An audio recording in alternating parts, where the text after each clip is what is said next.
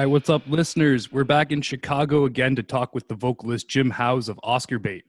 I've seen this band be classified as melodic hardcore, emo, pop punk, and all of those things still don't fully encompass the sound that they're doing. They're doing some very unique stuff. If you haven't heard them, thanks for listening. You know, coming to check out some new music. You will not regret it. What's up, guys? It's Jim from Oscar Bait. This is Blitzer,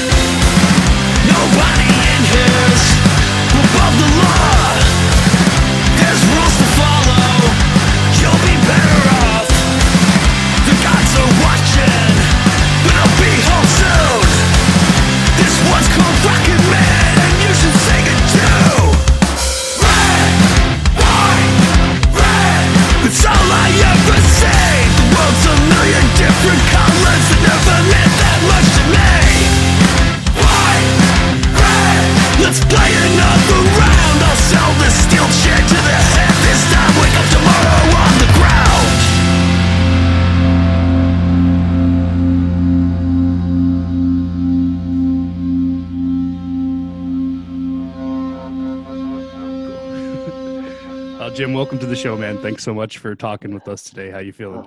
Oh my gosh, I'm feeling great. Thanks so much for having me.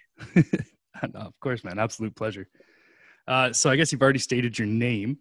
Um, for those who don't know, what role do you play in Oscar Bait?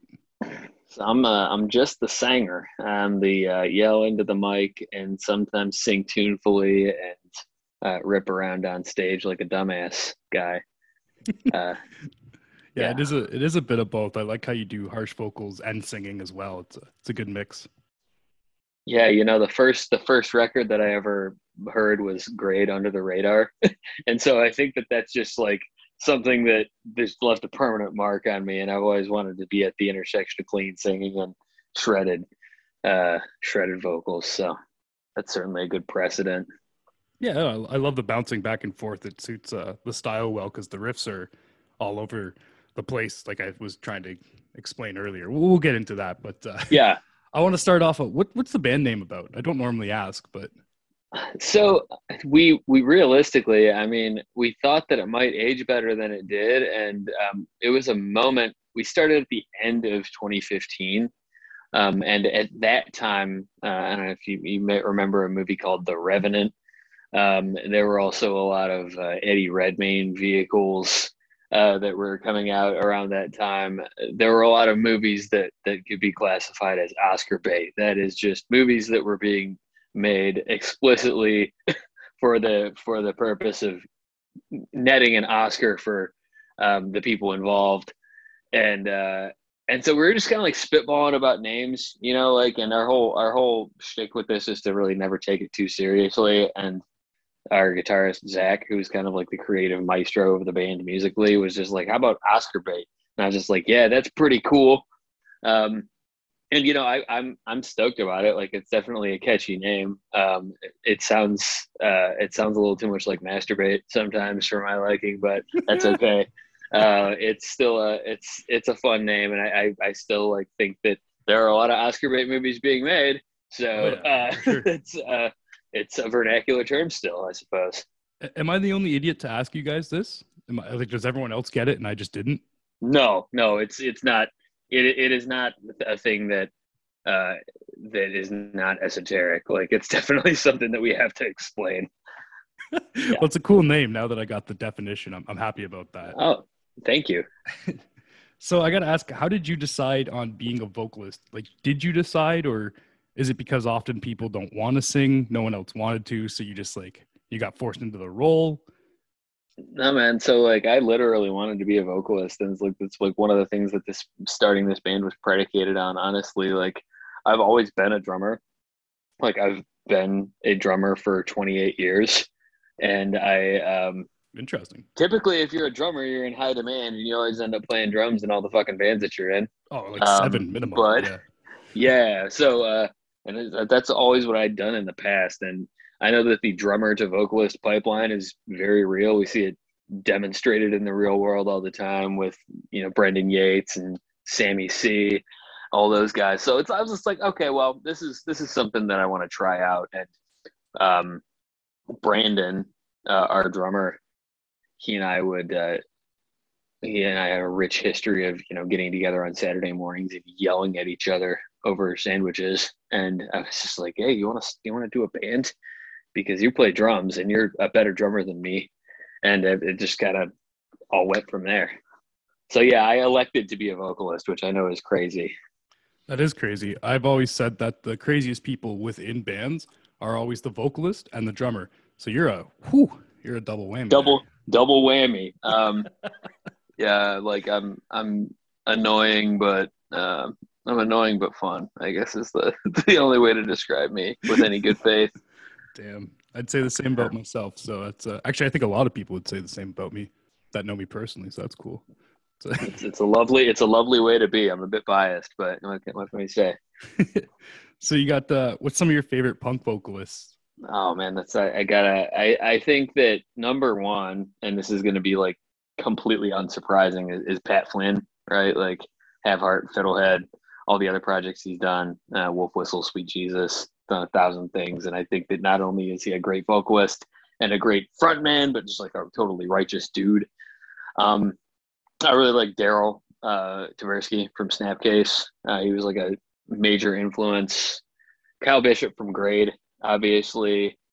Um, I there's this band called Open City that's like Dan Yemin's newest project, and the, their vocalist is a lady named Rachel Rubino, and she does like she sounds like Kim Gordon on steroids, kind of like totally badass. Um, I really like Hayley Williams, uh, and I? I I of course um, like uh, Dimitri Minakakis, the original uh, Dillinger vocalist. I think he's the I think he's the best to have ever done it personally. Nice, nice. Do you do you get compared to any specific vocalists in punk rock a lot? I think I get, and I don't know, like, I I've I've been told that I sound like a mix of Tim Armstrong and Ian MacKaye. Um, I think that the that the easier comparisons tend to be like Chris Wollard or uh, you know Vinny Vinny C. Um, those are the people that also obviously Pat Pat K from Drug Church and Self Defense like the the the shouty thing is definitely like akin to him and and inspired by him. I, I won't lie. Yeah. eh? Yeah. Would you say that's like your main inspiration or?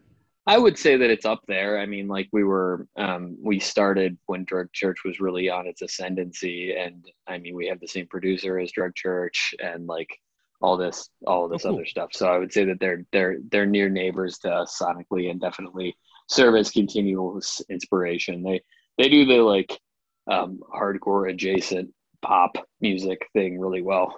Right. Probably the best in, best in class example of that. So it, it's good that you said that because I wanted to ask, like, um, since you sent me all your press, I've been doing all the reading and everything that's been written about you, emo, melodic hardcore, pop punk.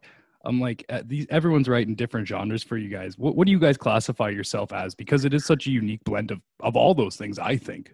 But I want to hear like, what do you guys consider it, right? Yeah, and I, you know, I'm I'm a descriptivist, so I'm just I'm just gonna let people call whatever call us whatever the fuck they want because ultimately, like what what people hear is is valid always. So like we're definitely legibly anything from hardcore all the way to pop punk. Um, I always just go straight to the jugular and just classify us as emotional hardcore because like that's the that's the the precedent that we started under. Like right, we wanted to like we started the band ultimately wanting to sound like a like a beefed up Rev Summer band. I always appreciate when stuff from the '80s gets gets kind of teleported into the current day with like better production value. And so like our entire our entire intention out of the gate. Like Zach and I are both huge Rev Summer heads, and so like we wanted to be like a first wave, like Rites of Spring Dag Nasty embrace style DC Rev Summer band with um, just better better production, and obviously some other stuff got mixed in along the way, but um, yeah, emotional hardcore.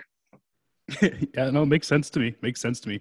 It's just that it's a it's a unique sound. Like I've seen you guys compared to fucking Hot Water, uh, a thousand other bands that, and all the bands that you've been compared to sound like nothing alike each other. Yeah, So like it's a Weird. good thing, right? Definitely. Um, Chic is also like that. I mean, we're gonna probably talk more about influences, but there's like such a massive amount of Chic influence. Like they are. I think that I think that so many so many bands. I think that they're like the, the tent party band, right? Everybody loves Chic, from across all different sort of punk subcultures. Um, they're like, I just think the best band around doing like the the gruff vocals pop punk. So yeah. yeah, I don't know anyone who doesn't like Chic. Yeah, they're I like the most likable band ever. Yeah, I wouldn't trust someone who didn't like them. I'd, Same. yeah, no way. That's why we're not be called alive or dead with these cliches around my tongue. But here we are now. It's neither here nor there. What people know you will become. So let's not battle, let the truth destroy our lives. Make up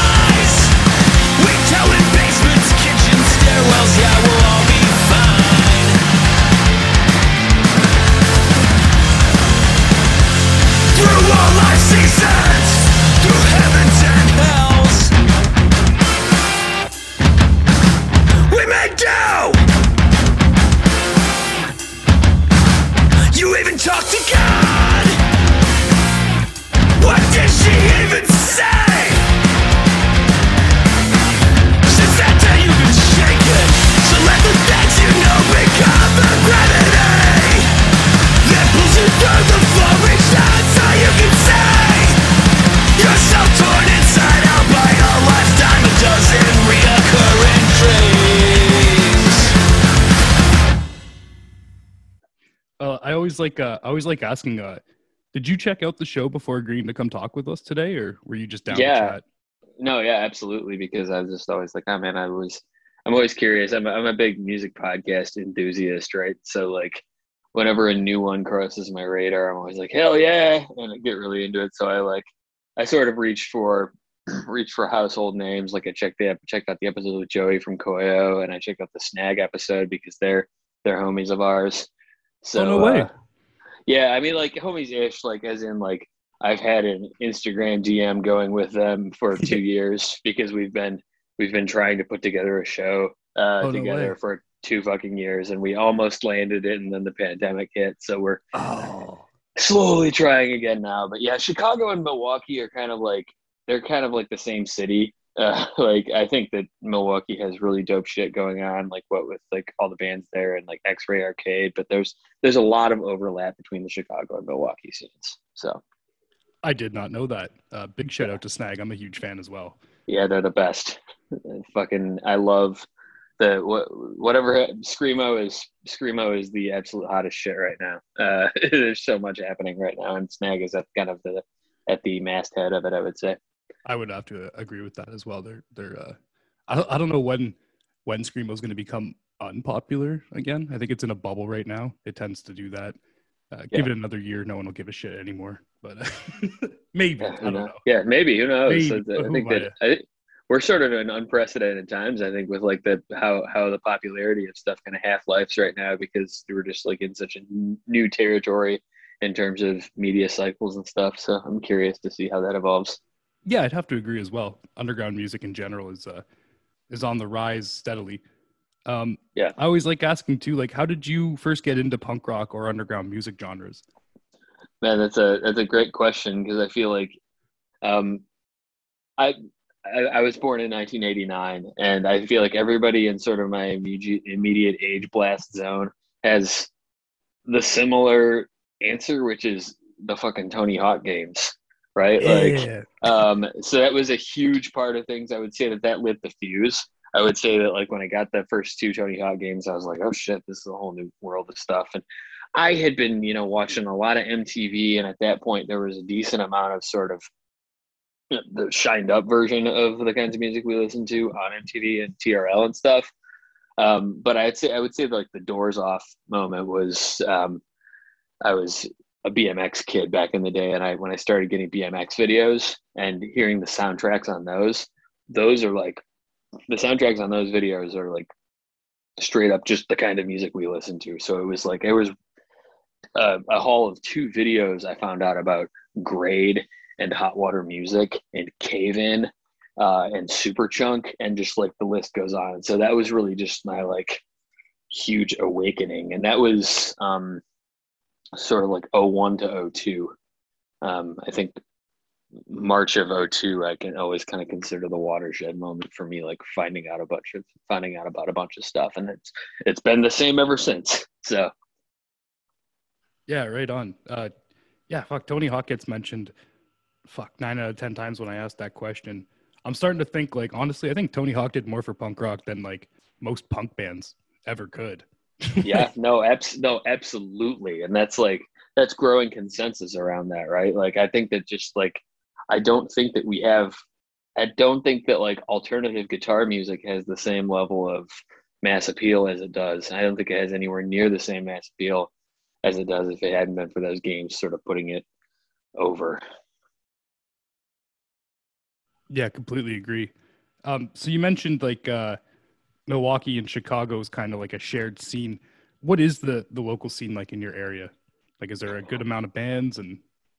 Yeah, you know, I would say so. I, I, uh, I'm to be probably a little long winded about this because I I split my time.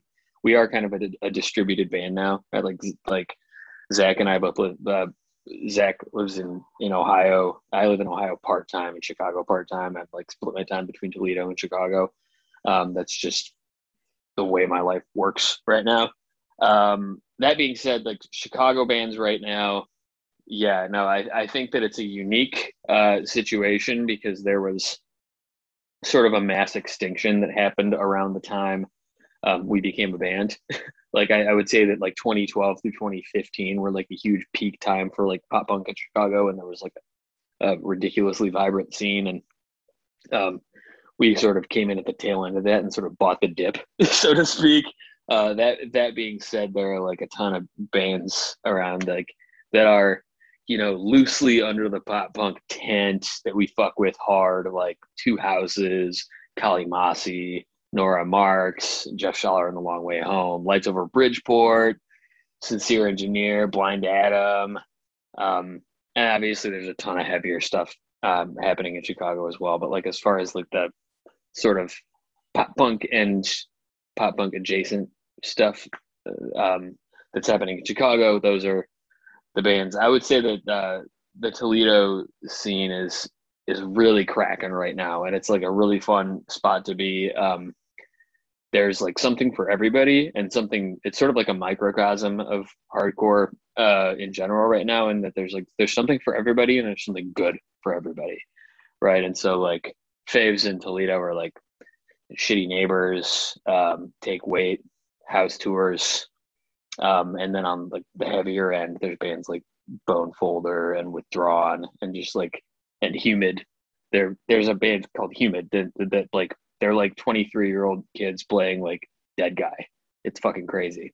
So that's cool. Really, really cool time to be in like the Rust Belt part of the country, and sort of one of the reasons I kind of live and place myself the way that I do is to trying to slowly kind of build some scene unity across the region right like I, I would love it if you know there were there are bands uh consistently, you know, j- leapfrogging Indiana to play in each other's states and scenes. Like I think the more of that we have, the better. Um, also, huge shout out to uh, Family Medicine and Cult Season down at St. Louis. They're they're bands that we just adore, um, and we've shared the stage with them multiple times, and they're homies of ours. And I just think that like, um, just an enduring engine of of amazing stuff. Um, and uh, always nice to have another band that does the the shouty drug churchy vocals and family medicine definitely falls into that category so check them out Damn, that's a huge list of bands I will definitely be looking into. That's very cool. So while we're on the Chicago area, what's the touristy thing to do there? And it does it really look as dumpy as it looks in the the show Shameless?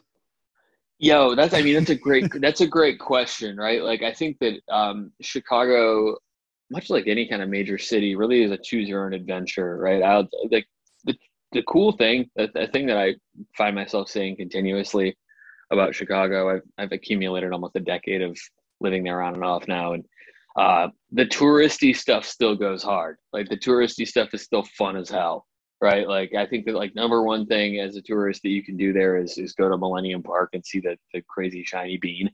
Um, just be just Millennium Park in general is such a beautiful build out. Like it's great. It's almost impossible for it to like feel crowded because how big it is. Um, going up in the big buildings, see the Willis Tower, always going to be the Sears Tower to any Midwesterner, and the Hancock. Like they both have like beautiful view decks that you can just go up into and have a great time looking at the city. Uh, the touristy stuff in Chicago is great, man. Getting a getting a deep dish pizza or an Italian beef, like those things are phenomenal. Like they're they're objectively good. Um, and I there are a lot of parts of the city that look like shit. There's a, there's no no question about it. Particularly like all, all the area all the areas where people like us live, like I, like the neighborhoods on the fucking northwest and southwest sides, like it's they all look like shit.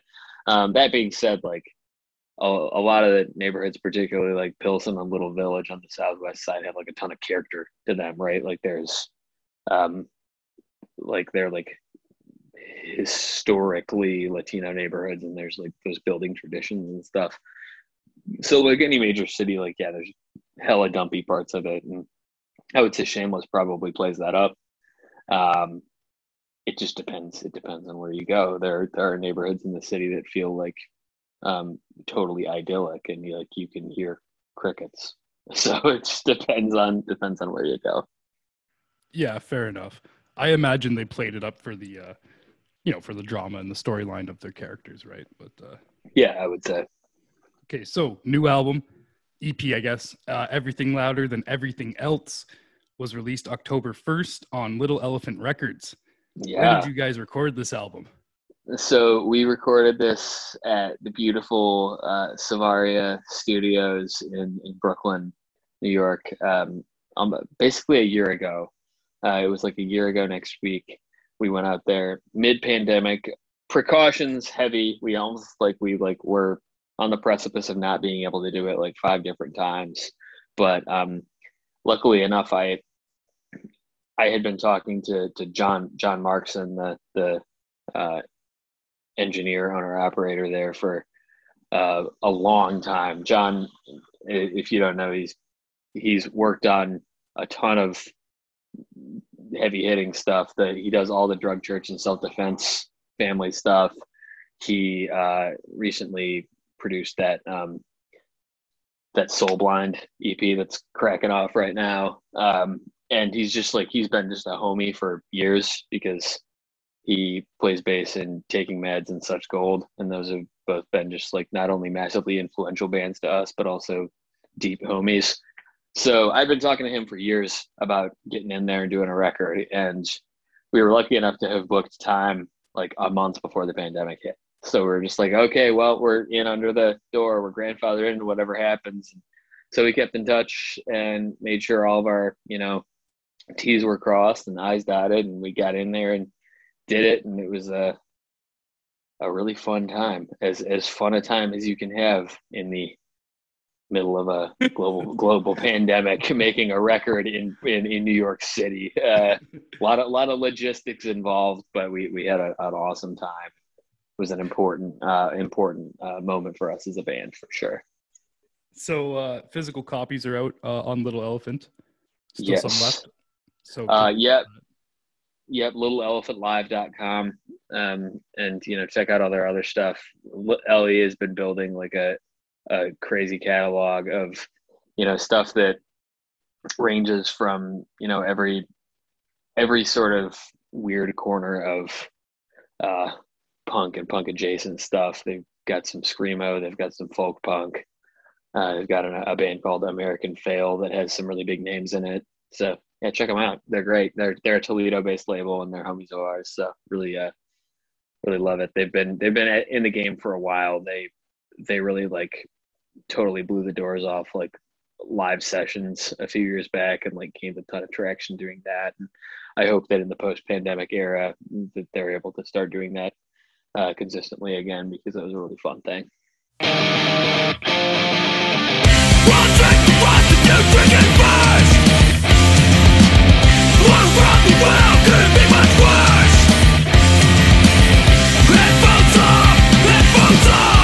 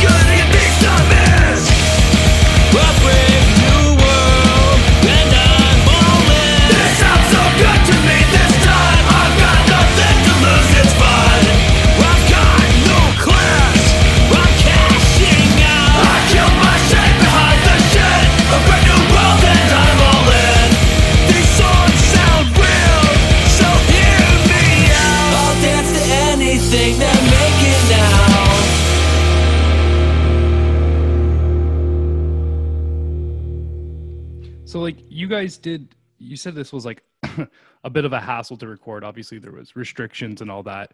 And this was recorded over a year ago. So it was a pretty short release with a lot of notes and, emotions packed in there. Like are you guys writing new material now or do you have any that's unreleased? Because you said it's been about a year, right? So Yeah, so we're in the I mean we're in the process. Um again, being a band that's as distributed as we are, you know, like we we try to get together and practice and write maybe once a month if we're lucky, once every once every four to eight weeks for sure. Um it's we're like far far from you know being a, a band that is like extremely on on the grind right like i we're, we're i think here for a here for a long time more than anything else like we're excited to um all be roughly the same level of of stoked on just continuing to write stuff and make records for the long haul and play shows when when we can where we can so uh, the short answer is that we're we're working on writing some new stuff. Um, nothing nothing that I would uh, classify as finished enough to consider unreleased new material, but but we're we're working on new stuff. We're hoping that we're going to be able to have a probably we're hoping to record something by the end of 2022. That's like an ideal world. That's what would happen, but we'll see what happens. in an ideal world. Yeah. Yeah. I, I- I know how it is. Like, you know, I'm 30 now and getting people together for any reason is crazy, especially if you guys are all in different locations. Like, Yeah, our rhythm section is still based in Chicago, and you know I spend I spend like roughly a third to half of my time out there, so it's it's easy enough to to circle the wagons when we can, but it's still not. It's not like you know we're all in our early twenties and able to get together multiple times a week and grind stuff out. Um, it's just uh, it's not it's not where we're at in life, and that is what it is. Yeah. yeah, for sure. Uh, shows are coming back though, kind of, or Mhm. slowly, at least uh, out there in the States. It's a little different here in Canada. Um, we have a lot of like mandatory double vax and mask entrance and stuff like that. Yeah, which is out there too, but not not as heavily as as we're got as we have going on here. Anyways, my point was shows are coming back. Are you guys having anything booked or planned yet? Yeah, we. I mean, we just played a super lit show like a couple weeks ago in Chicago at the, the Subterranean with a bunch of great bands from. Um, we played with like the Dopamines and the Eradicator, which are a super sick hardcore band from uh, Milwaukee. Uh, and then it was the Blind Adam uh, record release show. They're like an alt country band that I mentioned earlier that are part of the scene we're from. Um, super lit, like a lot of that was Riot Fest weekend, so a lot of people were around, just like having a great time, and that really felt like a throwback to the Nice. the era uh, a few years back that really kind of popped us. Um, we are currently in the process of booking a release show, um, probably in collaboration with Soothsayer Hot Sauce, who are homies of ours. I can check them out too.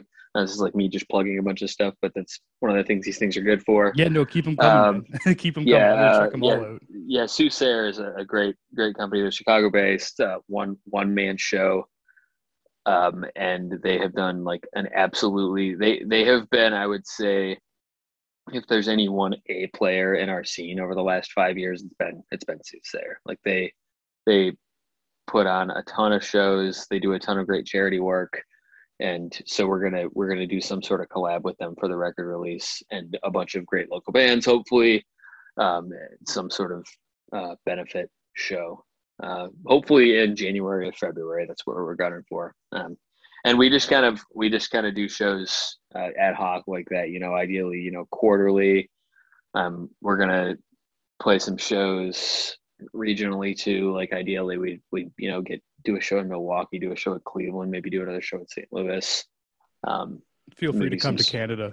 yeah, Yeah. no, I really I, like I I love. I am like an extraordinarily. I bet I'm super stoked to be on this pod because like I'm like a Canadian supremacist. I think that like Ca- Oh, Canada- what? Oh, I just know. I just love Canada so much, man. Okay. I like so so much of the. uh uh yeah so yeah for legal purposes that was a joke um no uh i i love uh, like so much of the culture I consume is from from Canada, and um, I would love to get up there once the border situation gets unfucked, and you know play some shows and and explore a little bit. Uh, it's uh, a wonderful place from everything that I hear. yeah. Uh, you haven't been uh, over the border or what? Uh, no, like, I, I twice, or- yeah, just once or twice, but never like at, at length, right? Right, like right. I, I never have, have done any any substantial exploring. I mean, like I I have like Canadian pop culture has always been important to me. Like I mean, one of the fucking songs on the record is like a song about the movie Strange Brew.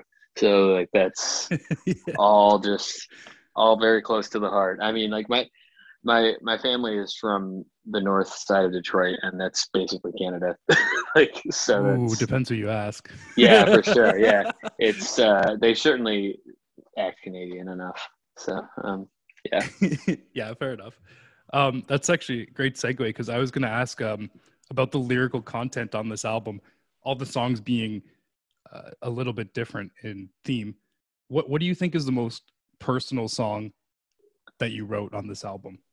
Yeah, I, that's that's an amazing question. I I think that they're all personal to me in like varying degrees, right? And I sort of I've sort of approached it that way. Like each song is sort of a an order of removal from like personal to me. That being said, the the most personal is definitely cheap sunglasses. Like that's the most emotional song. It is the most legibly emo song, and it has the most sort of uh, confessional and personal subject matter um, because it's just a it's a song about how when people you love self-immolate, you also get burned, right? Like that's totally a thing that happens when you let chaotic people into your life, and oftentimes we don't have a choice.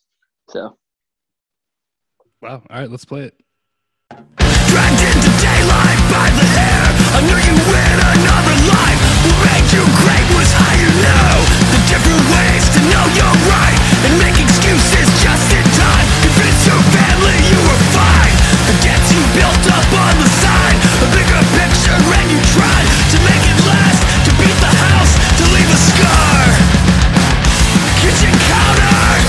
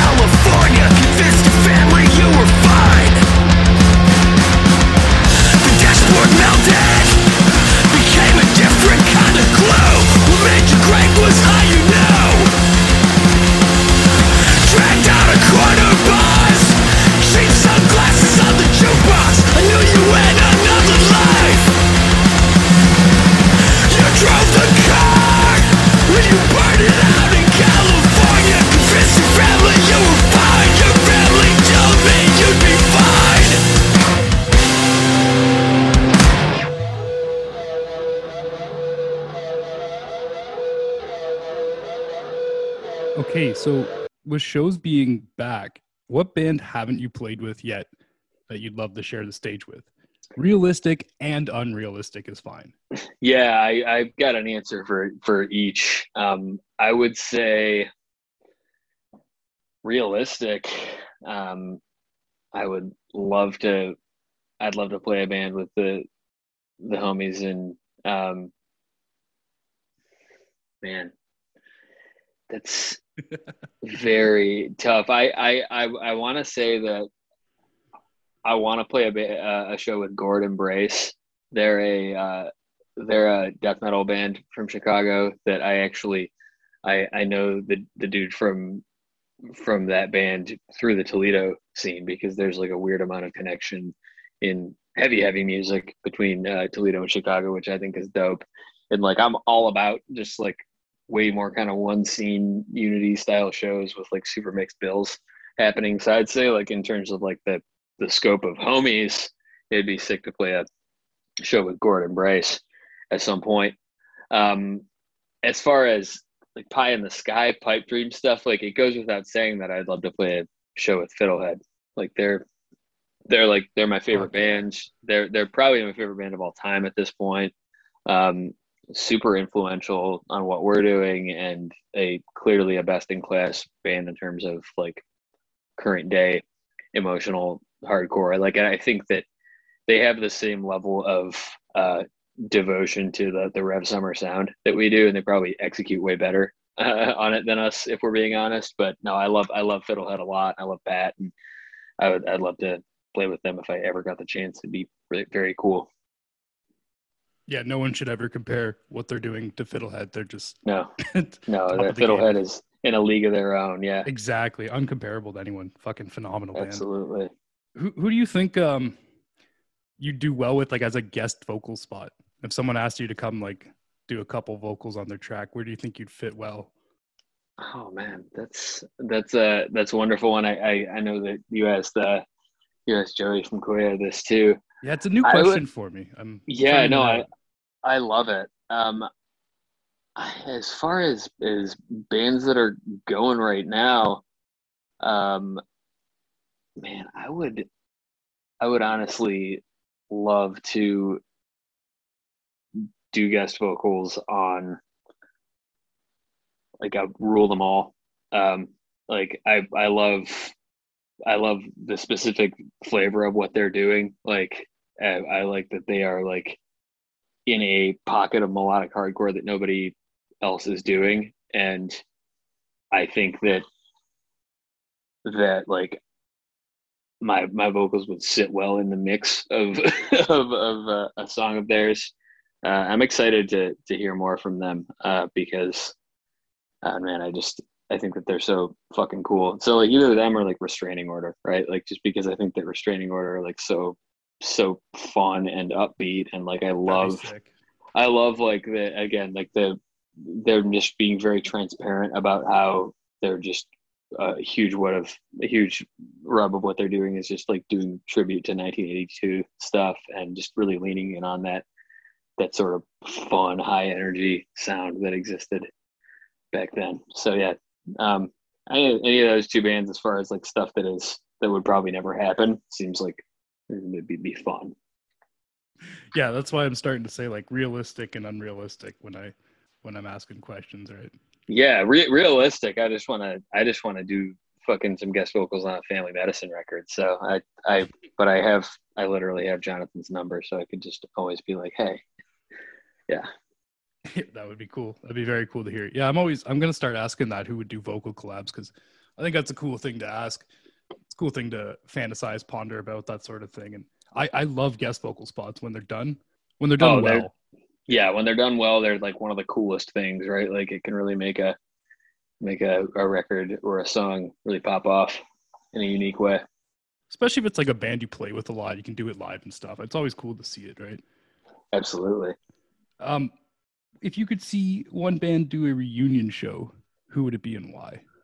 Oh man, just the original lineup, Dillinger. Like I mentioned earlier about like Dillinger that- Four, I'm assuming. Yeah. No, no, no, Dillinger Escape Plan. Okay. Uh, oh, okay. yeah, Dill- That's what I Dillinger Four.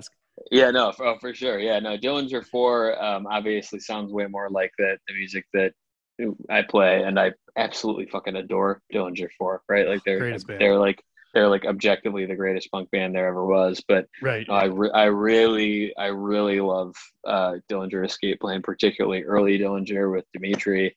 And Calculating Infinity is my favorite album of all time. So oh like, god, game uh, changer. seeing yeah so seeing uh seeing being able to like take a time machine back to 2001 um and see like one of those last dimitri shows would would be just like fucking super cool or if they somehow did that reunion lineup with like dimitri chris pennie and all the og guys um that would be fun i don't think that's ever going to happen because that band has like a philosophical stance against ever reuniting but hey one can dream Yeah, I find the best part about uh, calculating infinity, like, I think I was shown it when I was like 12. I was young. I was really young, and it blew my mind, and it still fucking blows my mind at 30. It's Yeah, still no, just as impressive. Like, yeah, there's fucking nothing that's ever been made that even sounds remotely like it. Like it is, and I think that it's so much of it came down to just the process of the way Ben Weinman and Chris Pennie wrote songs together. Like it was just so unhinged and so from the hip, and that just you can hear that raw energy on that record, and I just think it's perfect. There's a pulling in my back where the breathers used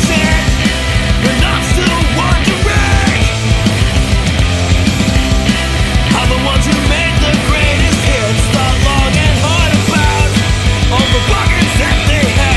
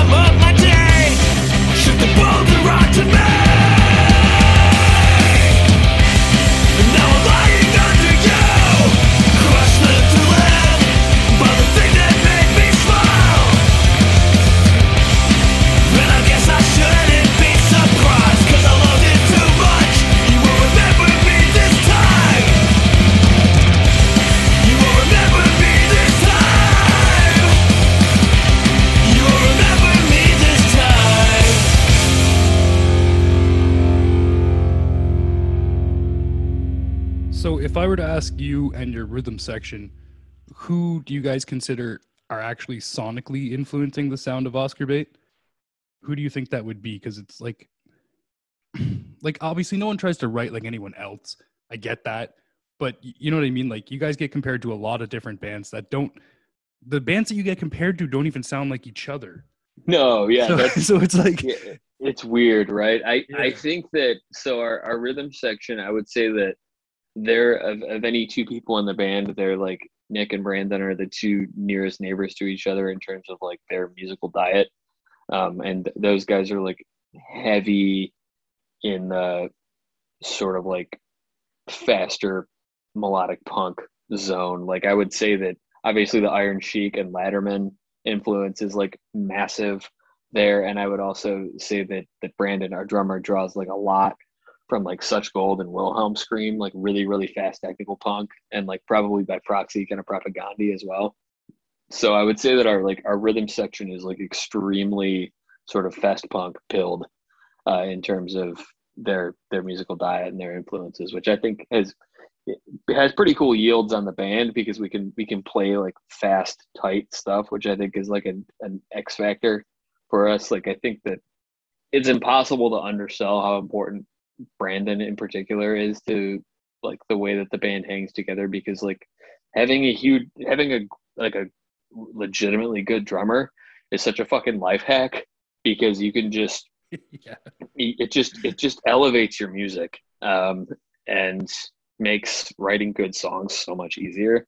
And so, now shout out to the rhythm section. They're really like uh, it's it's an exceptional rhythm section, and we wouldn't be half the band we are without without them. They're just and they're also just like really great dudes. So Yeah, they're doing they're doing some chord progressions and, and notes in general that don't sound like all like they don't sound like a lot of bands who are doing melodic hardcore, pop punk, emotional hardcore, whatever you guys are gonna whatever umbrella you get thrown in.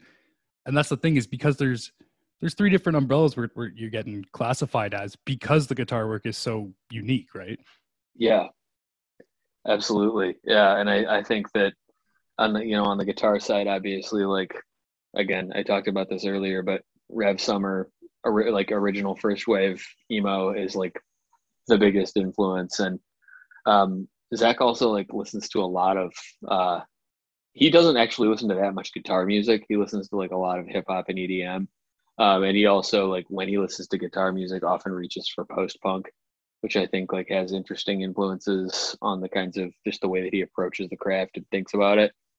Um, yeah. So I think that the like that that yields a lot of interesting stuff.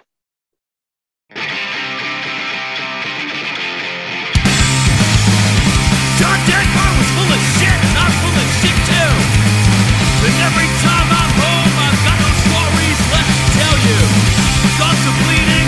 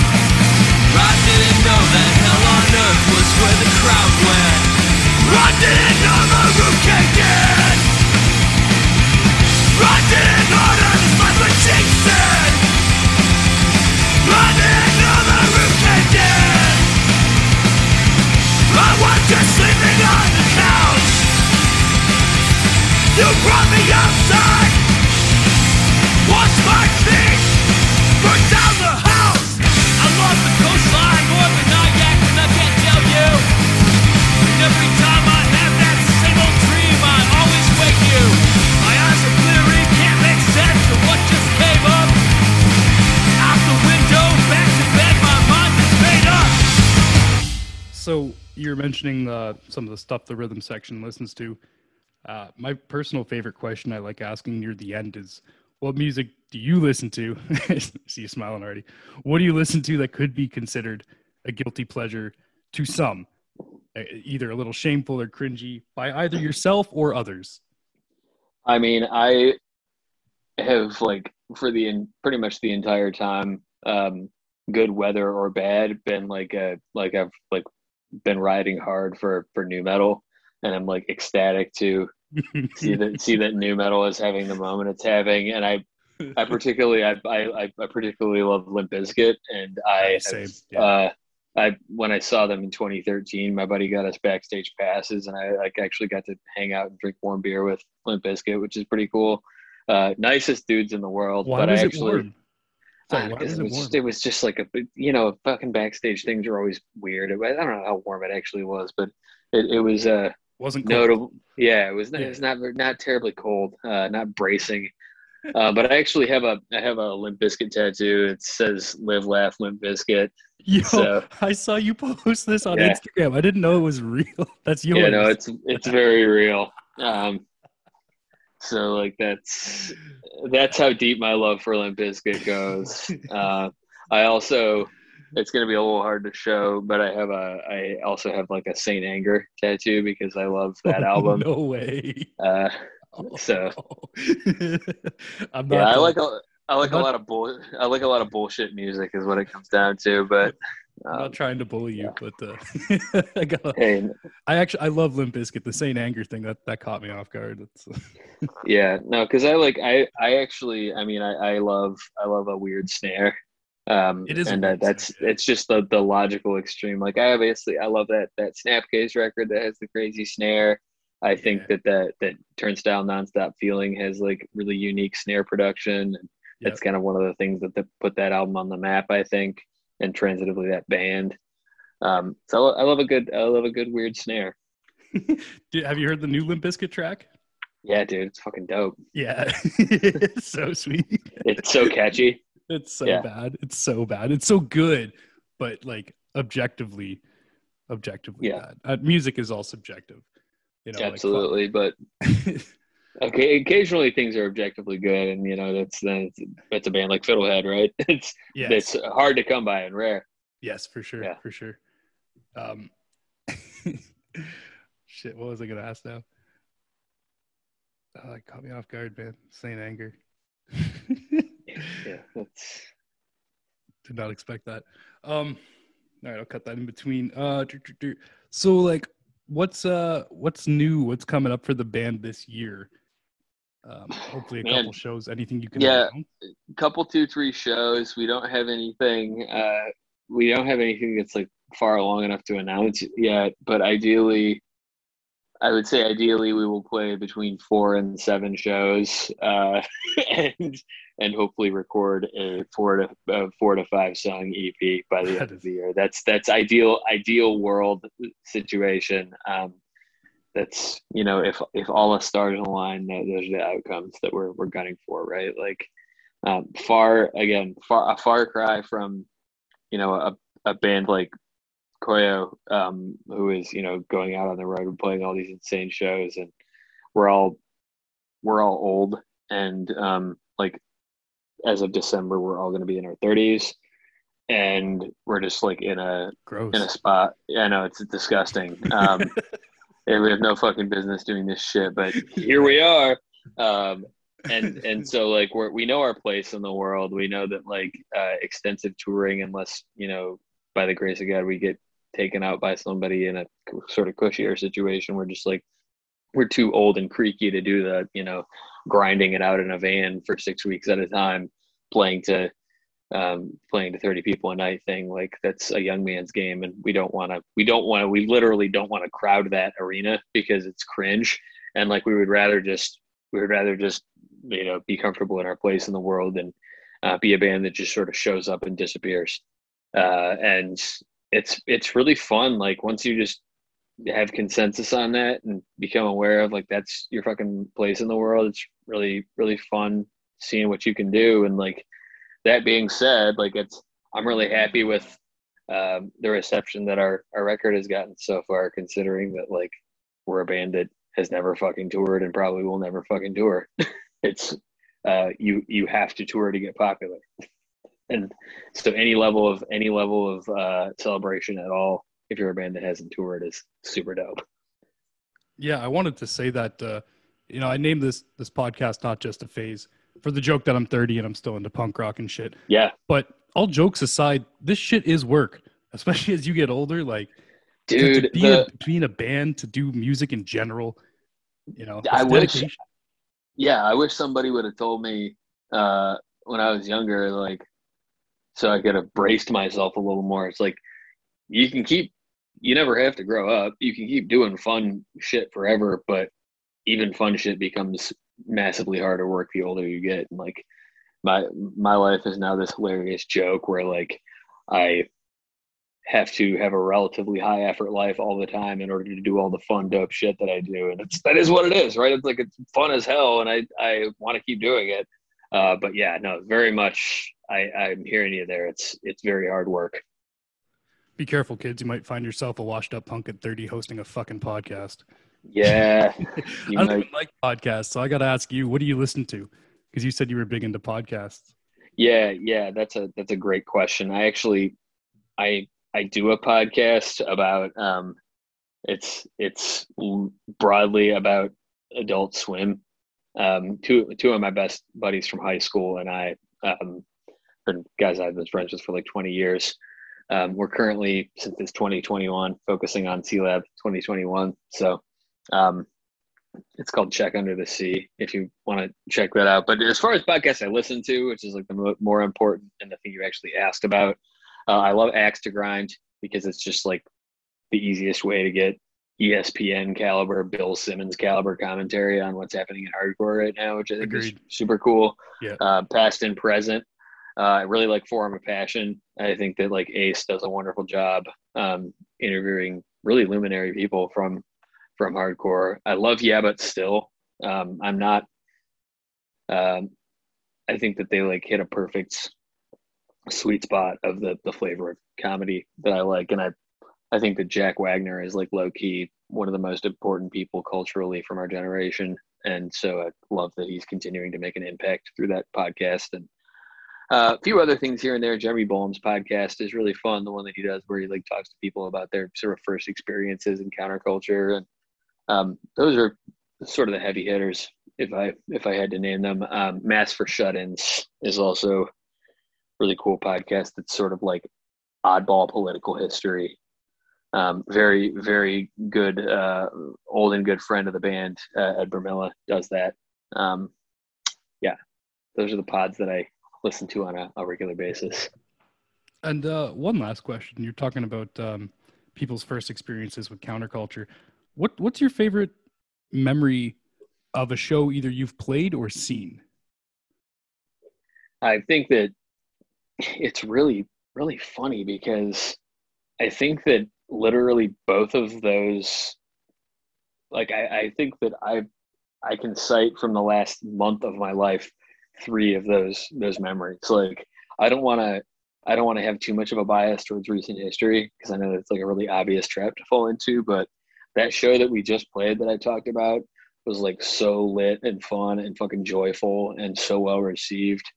Um, and I just think that like it's amazing to be in our 30s and still just being able to play a lit ass show kind of just out of nowhere um, after a, a pandemic has decimated everything for two years. Like that is super cool. And I think that like a lot of people were tangibly happy about that. Um, honestly, the I saw the two of the best shows I've ever seen um, just this last week because on Saturday I went and saw Slipknot for the first time. I'm, I'm fucking 32 and No just way. seeing Slipknot for the first time. It's like it, it is nothing. It is nothing short of the most amazing live music experience you can? Uh, you can Who's fucking. Um, I, it's Jay Weinberg, I believe. Okay. Um, yeah, which he's been he's been with the band for a hot minute now. Mhm, mhm. Um, Joey had had uh, left the band a while ago, but I mean, it's just remarkable. Like, I encourage everybody as far as like big stuff because I hate a fucking big show. Like, miss me with that shit every goddamn day of my life. Um, I hate anything above like 500 cap. Um, but Slipknot, I'll make an exception for because they're fucking amazing. Uh, and like truly a live spectacle. The level at which they perform, guys that are all almost 50, like it's remarkable. Um, Corey Taylor is like such an insanely good front man. He's so fucking talented. I can't deal with it. Uh, and then like a couple days later, I sort of on the other side of the coin, I went and saw Quicksand, and they're like they're they just have like the craziest fucking energy and charisma on stage. Like for being like a guitar band and you know kind of like a musician's band. Um, Walter Schreifels is just like a, a fucking walking deity and has just like such great energy about him. And the fact that they have like Steve Brodsky from Cave In in the band now and Walter and Sergio, it's like very clear that they've been playing together for 30 plus years and just have this vibe. And that was like an unexpectedly like like I obviously Quicksand are legendary and seeing them live is always going to be a cool experience, but I wasn't expecting it to be as captivating uh, as it was. Only other thing is, uh, I don't know, like back in 06, I skipped prom to go to fucking see Thursday when they were like peak Thursday, and that was That's really fun. Yeah, it was like Thursday and Me Without You. It was like when Me Without You were the hardest working band in the biz, and we're on every touring bill. What was And uh so- what was Thursday playing at that time? What was the album? They were out. Uh, they were out on that City by the Light Divided uh, record, but they they were they were playing all the hits. They were playing all the full collapse and war all the time shit. So God, yeah, we're all the time so perfect. Yeah. Yeah. I uh I gotta apologize. I, I completely forgot that Joey was not actually in Slipknot, but he did just recently pass away. So yeah, RIP to one of the most influential drummers in heavy music and metal in general. yeah. R.I.P. King. Yeah, just absolutely legendary.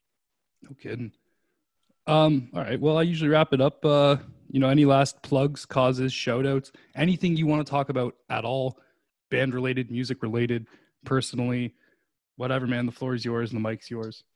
Yeah, cool. Um, I mean, we just we have an, an enormously strong stable of people um, supporting us and you know putting their weight behind us. Want to like give shout out a number one to uh, Morgan, uh, the the spouse of Zach, our guitarist. Um, but she is so much more than that. She's uh, I consider her to be kind of the fifth member of the band.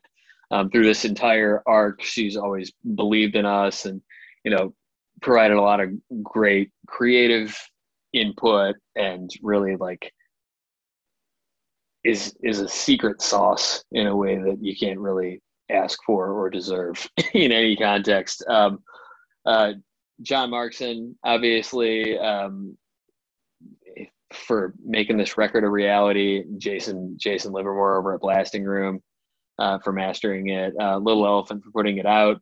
Uh, this all goes without saying. Um, you know, Bridget and Hugo for being our, our strongest ambassadors in the press. Uh, this is like a lot of rehash of what I said in the in the liner notes, but it does it does bear repeating. Um, Vito and Josh, and you know anybody who has allowed us to, you know, give uh, given us a platform to to go on stage with our shit. Uh, similarly, um, you know, Kyle, Sue Hot Sauce, uh, Taking Meds, Family Medicine, any other band that has medicine in the name.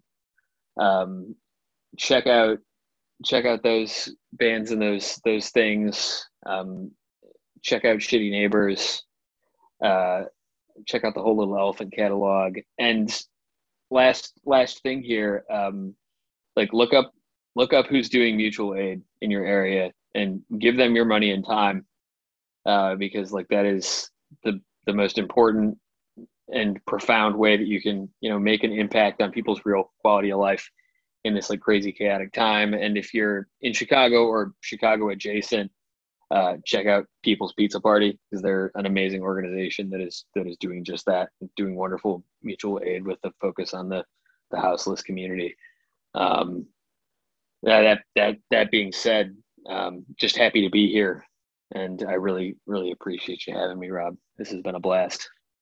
I appreciate you coming on to talk, man. It's uh, it's really unique stuff. I'm hoping some people come check out some new music. And uh, yeah, man, it's been a pleasure.